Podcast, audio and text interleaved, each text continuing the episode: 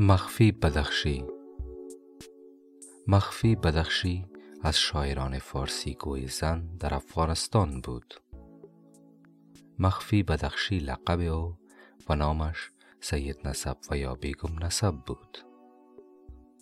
از بدخشان بود و در کابل و قندهار سکونت داشت.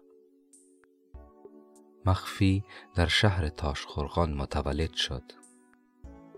او هنوز دو ساله بود که پدر خود را از دست داد. در چهار سالگی به بدخشان برگشت. مخفی بدخشی دانش و معلومات عمومی را به گونه مخفی و به دور از نظر سیاسیون وقت از بزرگان و آگاهان خانواده خیش فرا گرفت.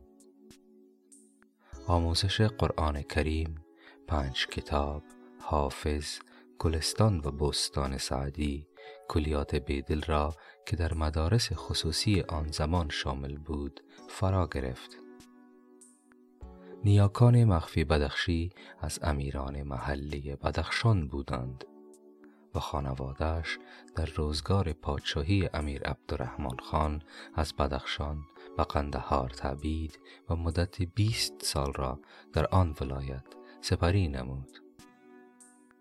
وی ازدواج نکرد و بیشتر عمر خود را در کنار خانوادهش در حالت تبعید سیاسی در شهرهای کابل و قندهار در دوره امیر عبدالرحمن خان بسر برد.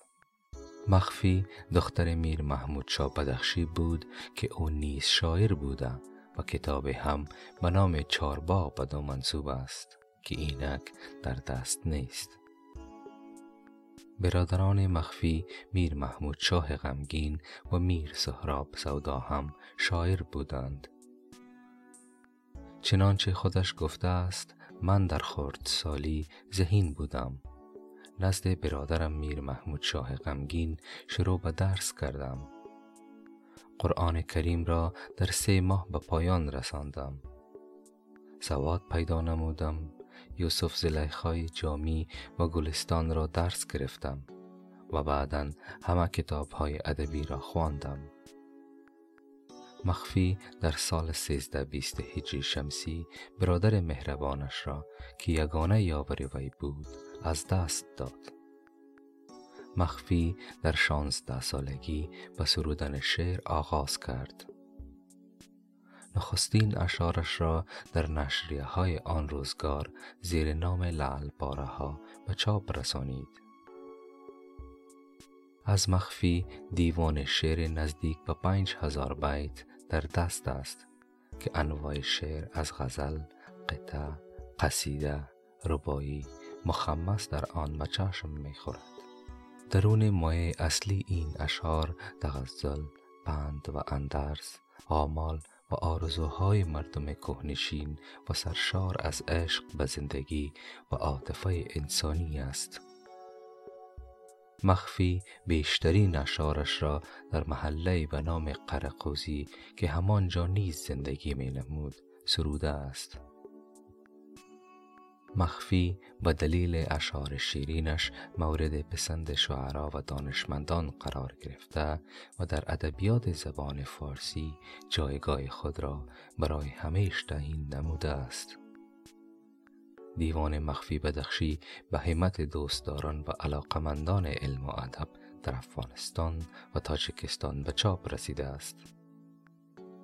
مخفی به سن 85 سالگی در بدخشان وفات و در همانجا به خاک سپرده شد.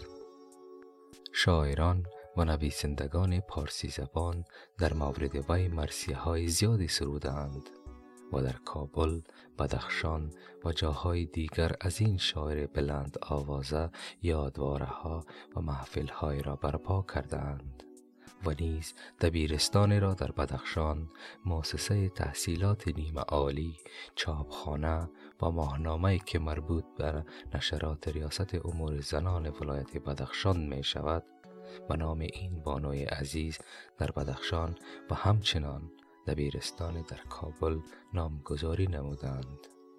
روحش شاد و جنت مکانش باد. و سلام.